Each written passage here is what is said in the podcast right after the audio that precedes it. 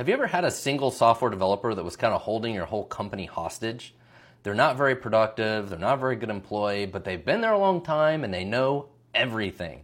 That's a really bad place to be. If you ever get in that situation, you got to figure out as fast as possible how to cross train other people and figure out eventually how that person's going to leave. They're going to leave eventually, anyways. You just need to start preparing for it now. Shortcast Club